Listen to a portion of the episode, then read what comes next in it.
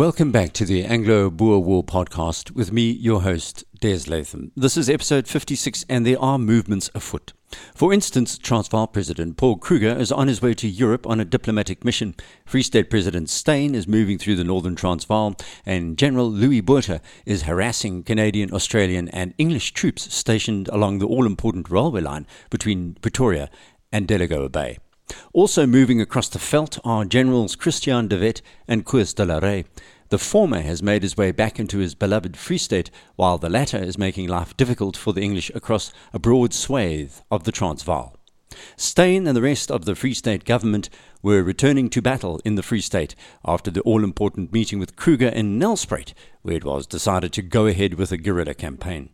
The British, meanwhile, are considering winding down their forces in South Africa, with their Commander in Chief, Lord Roberts, planning his trip back home. The Boers have arranged a second major meeting of generals and government officials at Syferfontein. It's a farm around 100 kilometers west of the gold mining city of Johannesburg, and that was set for October 25th. Steyn was en route here on his circuitous ride home, so too De la Rey and De Wet, while Botha would also rendezvous with these erstwhile Boer commanders. More about that gathering in coming podcasts. Meanwhile, Lord Roberts has set up his army across South Africa to act more like police than soldiers. He believed the bandits, as he called these small groups of roaming Boers, would eventually surrender as long as their logistics could be smashed. So, apart from ordering the farms destroyed close to where railway lines or bridges were blown up, he divided the country into areas of command. Garrisons were created in various towns and villages. To put down the insurgency in the countryside, he set up various flying columns. These were supposed to be highly mobile cavalry and mounted infantry units, which were tasked with tracking down and trapping the Boer bands. In reality, they could not obtain enough horses in order to achieve their main aim. However, the small bands of Boers began to multiply through October, and yet these flying columns could not locate the ever increasing commandos. They were scarcely glimpsed by the flying columns, which proved to be a misnomer. Instead of men on horseback, they consisted of infantry encumbered with all the trappings of a small army. These included artillery, hospital vehicles, and overloaded ox wagons driven by poor handlers. Worse, the mounted infantry which accompanied them lacked striking power because the horses were badly managed and carrying too much equipment. The Australians, with experience on wide open plains and a high level of horsemanship, had written many letters home complaining of how badly the British treated their horses, believing they were an expendable item. The Australians knew that pushing an animal too far too fast and carrying heavy loads would leave them exhausted for weeks in the best case, and in the worst case, it would kill them through exhaustion.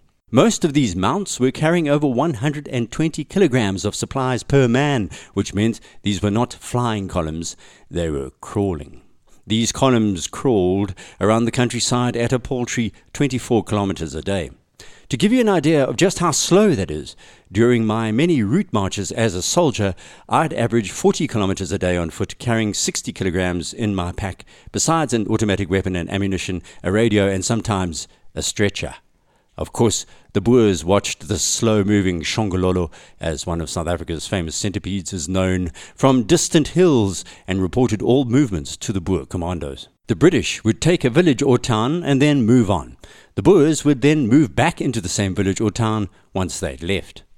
At this point, mid October 1900, the Boer tactics involved dispersal and evasion, and so an increasing desperation crept into Lord Roberts's orders. Following the Brandwater debacle, where Boer commander Martinus Prinsloo had surrendered in August, Roberts truly believed the Free State Boers were a beaten lot. And you have to agree that the numbers were impressive. 4,314 Boers surrendered with Prinsloo, along with three guns, 2,800 head of cattle, 4,000 sheep, and 6,000 horses. Two million rounds of ammunition were then blown up. This, though, is a real danger for commanders of an army. Living on your laurels and past victories is a foolhardy characteristic, and Roberts suffered from the delusion that the Free State had been well and truly defeated. He forgot the rule of immediacy, that intelligence gathering is a constant 24 7 demand, and that tomorrow is another day. Still, He became incensed by the Boers, who continued to flit about the veld, destroying his trains and causing consternation. Clear the whole of supplies, he yelled, and impress on the burghers that if they choose to listen to De Wet and carry on a guerrilla war against us, they and their families will be starved. The Boers, nevertheless, rose up in their thousands, and October saw flames of war lick across the Free State once more. The Boers nibbled at the heels of every column and supply convoy, around every garrison, and along the length of the Central Railway. As I said last week, these attacks are similar to the French resistance or the Russian partisans in the Second World War. One minute the Boers would be ploughing their lands. It was the start of rainy season, after all. Then the next minute small groups would pick up the hidden Mausers and take a few pot shots at the British, then return to their ploughing, appearing as innocent as lambs. English troops sent letters home that were full of confusion. Roberts said they'd won, they'd been victorious, but they could not travel by night for fear of Boer attack. They frequently had to leave their trains to fight off enemy attacks, and in the worst cases, actually had their sailing orders cancelled and they were forced back into the field. So much for the victory. We heard in a previous podcast how General Christiaan de Wet had spent the past weeks riding through the Free State and cajoling Boers back into the war. By mid October, de Wet crossed back to the north of the Vaal River into the Transvaal and then joined up with General Liebenberg to attack a British column at Frederikstadt on the Klerksdorp Railway. Unfortunately for de Wet, he ran slap bang into one of the more impressive British cavalry commanders of the entire war, and the clash almost cost him his life let alone his freedom. General Charles Knox was the very definition of an unruffled soldier, and worse for De Wet, he was motivated and a good leader. General Knox was also famous for his large waxed moustache and a real weakness for cigars, and had made his name as part of the British force that cornered and captured Cronje at Paardeberg in February 1900. At this point, De Wet had no idea who was going to be his dogged tracker over the next few weeks. The Boer commander was considering a request and writes in his famous book, Three Years' War. I now received a report from General Liebenberg that General Barton and his column were in the neighborhood of Frederikstadt station. He asked me, as he was too weak to venture anything alone, whether I would join him in an attack upon the British general. I decided to do so and sent him a confidential letter saying I would join him in a week's time. That letter was written on the 7th of October. But first, the wily Boer commander would create a false trail. He says, I retreated ostentatiously through Schoemansdrift to the farm of Baltuspoort, which stands on the banks of the Renoster River. As they waited, his men scratched their heads, and the British spies dutifully reported De Wet's position. A few nights later, he suddenly ordered his men back into the saddle, and they set off in silence in the dark, unobserved by the spies and the British scouts. So De Wet and his 300 mounted burghers made their way to Frederikstadt. But, little known to him, his fellow Boer commander had committed a blunder, which De Wet glosses over in his book, but if you consider tactics, was a glaring error. General Liebenberg had decided to cut the British telegraph line at the earliest convenience. The British had to resort to heliograph messages, these mirrors used to flash signals from hill to hill, only during the day, because they used the sun. But it also alerted the British to a possible attack, which was a mistake. While General Barton was an alert man and his troops were patrolling and aware of their position, the cut line was a red flag that an escalation must be imminent. De Wet writes, Now, I do not know if they smelt a rat, but they were certainly well entrenched near the station on the ridges to the southeast and to the north. That meant De Wet had to resort to the well known Boer tactic of besieging the entrenched units instead of a full frontal attack immediately. In the following five days, General Froneman, who was riding with De Wet, moved to northwest of the strongest part of the British position.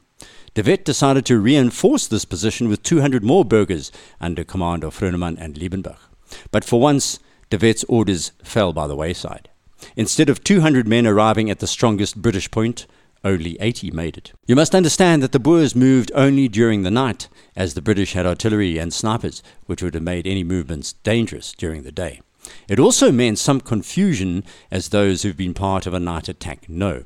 Objects appear closer Night sounds accentuate conflicting emotions, and the darkness causes mistakes in both navigation and decision making. Obviously, an attacking force is unable to communicate effectively in the dark as well.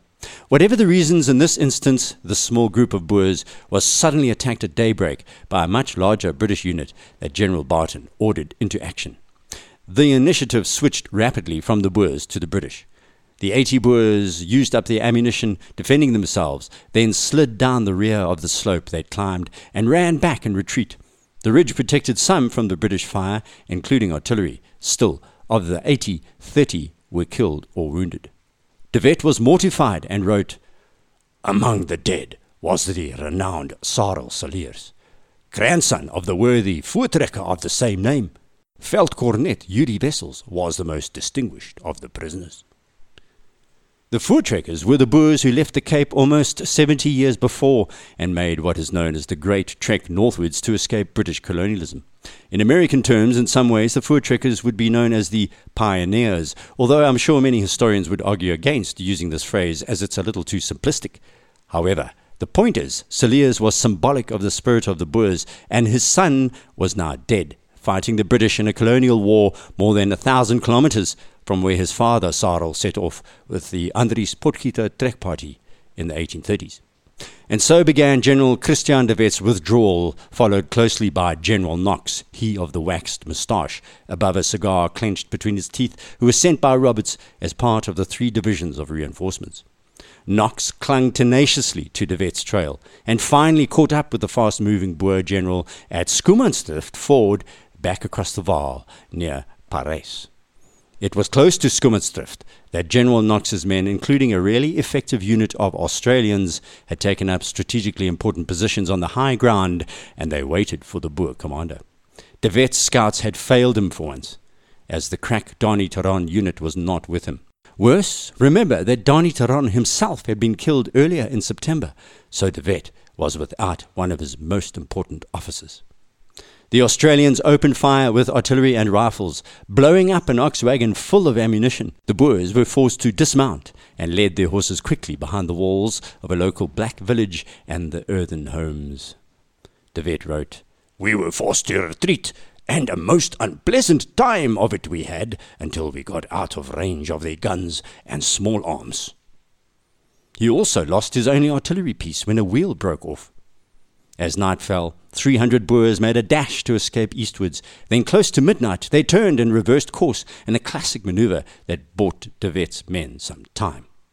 General Knox was still following, however, like a bloodhound, along with the Australian unit that had caused De Wet so much trouble at Schoemansdrift.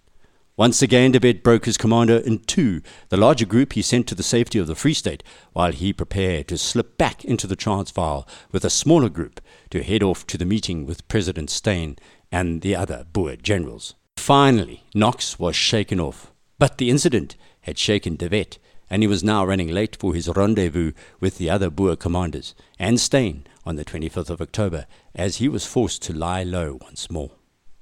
While all of this was going on, the empire was still being tapped for troops and material. In Australia, men continued signing up after reports about how well their fellow citizens had been faring in South Africa. This, though, was not without controversy back home in Australia. In the historical work Australia's Communities and the Boer War by author John McQuilton, he writes about the behavior of some of the volunteers attending the musters, which had also fueled doubts about the Australian volunteers' adaptability to military discipline and an imperial cause.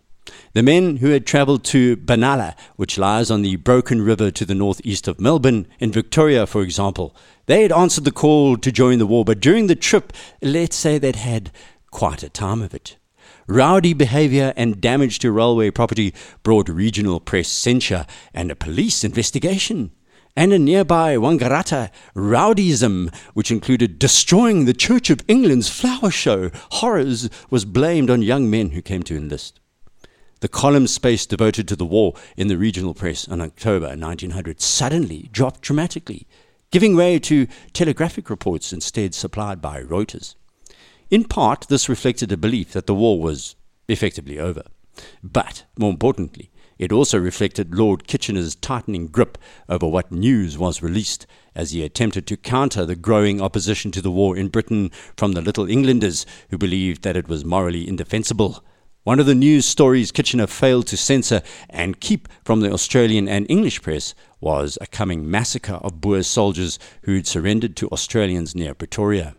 This was the Breaker Morant saga. I'll come back to this tale in mid November because that's when it happened. Suffice to say, it was not one of Australia's high points in the Anglo Boer War and actually shocked all who heard about what amounted to summary executions.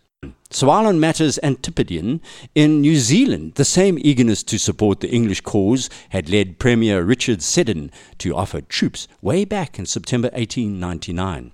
By the end of the war, three years later, 10 contingents of volunteers totaling more than 6,500 men, plus 8,000 horses, had sailed for South Africa, along with doctors, nurses, veterinary surgeons, and even 20 schoolteachers. Through the war, 71 New Zealanders were killed in action or died of wounds, with another 159 dying in accidents or from disease. For those who think this was a trifling number, you're only partially correct. What is chilling here is that the South African War set the pattern for New Zealand's later involvement in the First World War. Their courage during the Anglo Boer War led directly to the terrible incidents which are commemorated now as Anzac Day, that was Gallipoli during the First World War. You see, the New Zealanders' success in the Anglo Boer War battles fostered the idea they were natural soldiers who needed little training to fight well. They were natural battle hardened frontiersmen. I'm going to spend more time on the role of the New Zealanders in the Anglo Boer War in future podcasts. But before ending, just a quick note, and one which is ironic. In 1900, the New Zealand Premier Richard Seddon had also suggested Maori soldiers be allowed to fight. But of course, we've heard how imperial authorities in London wanted this to be a so called white man's war, and the Colonial Office rejected the request. What is not known is that hundreds of Maoris actually did sign up and fight in the Anglo Boer War, with authorities turning a blind eye to their involvement. In one instance, which I'll come back to in the future, an entire unit of 500 Maoris were dispatched to Africa to join the imperial forces fighting the Boers. Once more, this exposes the myth that this was a war that only involved white combatants. History is full of illusion, denial, and deception, isn't it? And military history brings all of those into even sharper relief. So it's time to end this podcast. Please send me a note through our website, abwarpodcast.com, or direct message me on Twitter at Des Latham. And remember to rate the podcast on iTunes if you can. So until next week, goodbye.